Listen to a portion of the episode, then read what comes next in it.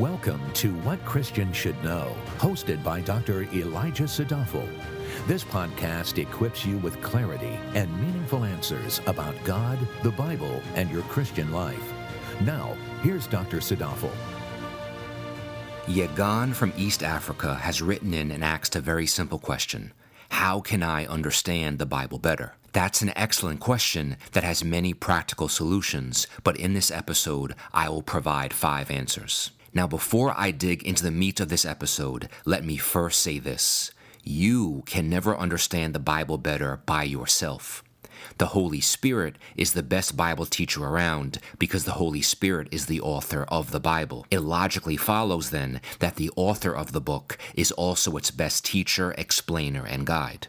Practically speaking, this means that of course you will be reading the Bible, but you read it in submission to your teacher. You read it while also engaged in an active prayer life that petitions the Spirit to continually open your eyes and give you illumination. The natural mind cannot truly understand spiritual matters contained in a spiritual book. This is why you are ultimately dependent on the Holy Spirit. Now that that is said, our theme verse today comes from Proverbs 2, verses 1 to 5. That text says, my son, if you will receive my words and treasure my commandments within you, make your ear attentive to wisdom, incline your heart to understanding. For if you cry for discernment, lift your voice for understanding. If you seek her as silver and search for her as for hidden treasures, then you will discern the fear of the Lord and discover the knowledge of God. Notice how many active verbs are in these verses. The text says receive, treasure, make, cry, incline, lift, seek, and search.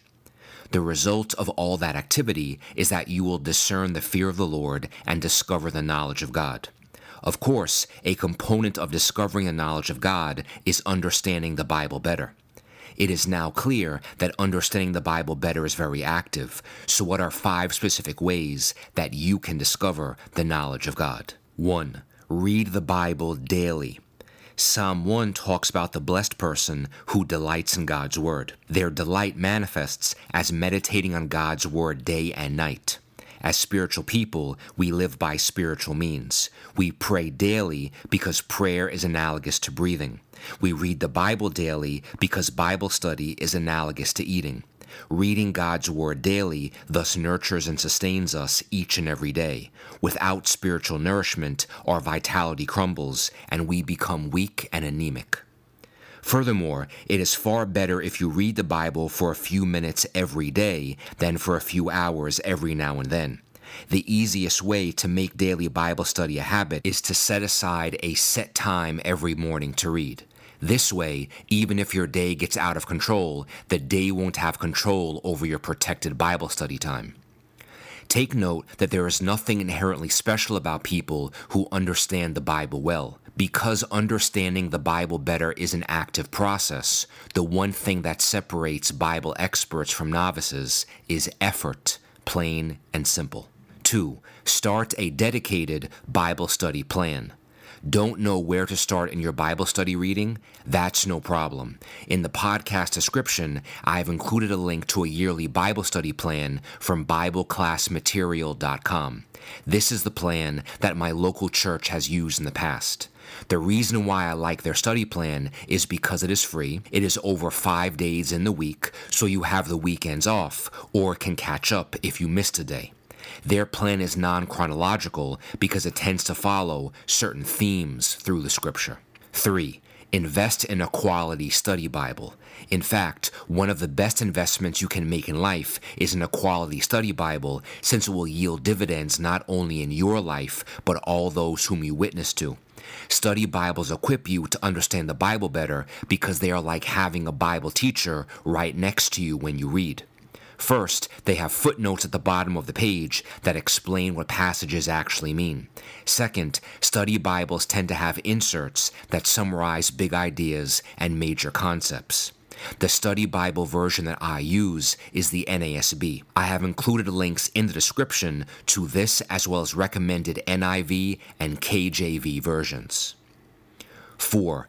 Get under the teaching of a local elder. One of the reasons why God called for elders in his church is so that these men can teach others and train them in the way they should go. If you are not affiliated with a local church, then the first step would be to find one. Cling to one elder or teacher and ask them to assist you in your Bible study. Who knows? There may be other people in your church who seek to understand the Bible better, and that will be the fuel for a new Bible study group.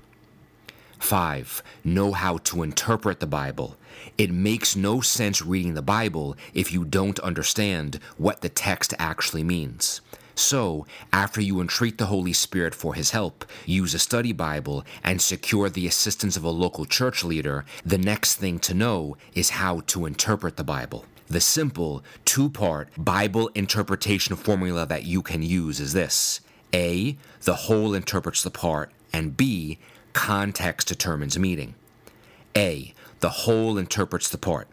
This means everything God says in the whole Bible interprets a piece of what God says. God's truth is coherent, so Scripture interprets Scripture. With this approach, you never fall into the trap of allowing one verse to speak for itself, by itself. With this approach, you interpret an unclear piece of Scripture by using what is clear. B. Context determines meaning always interpret passages in the literal sense that it was written. For example, this means when reading history, like the book of Exodus, you read history like history. When you read poetry, like the book of Psalms, you read poetry like poetry. You do not read history like poetry, and vice versa. That will be all for now. Again, I've included links in the description to all the resources I talked about in today's episode. Happy reading. Thank you for listening. For more valuable resources, including a bookstore and online Bible study, visit wcsk.org.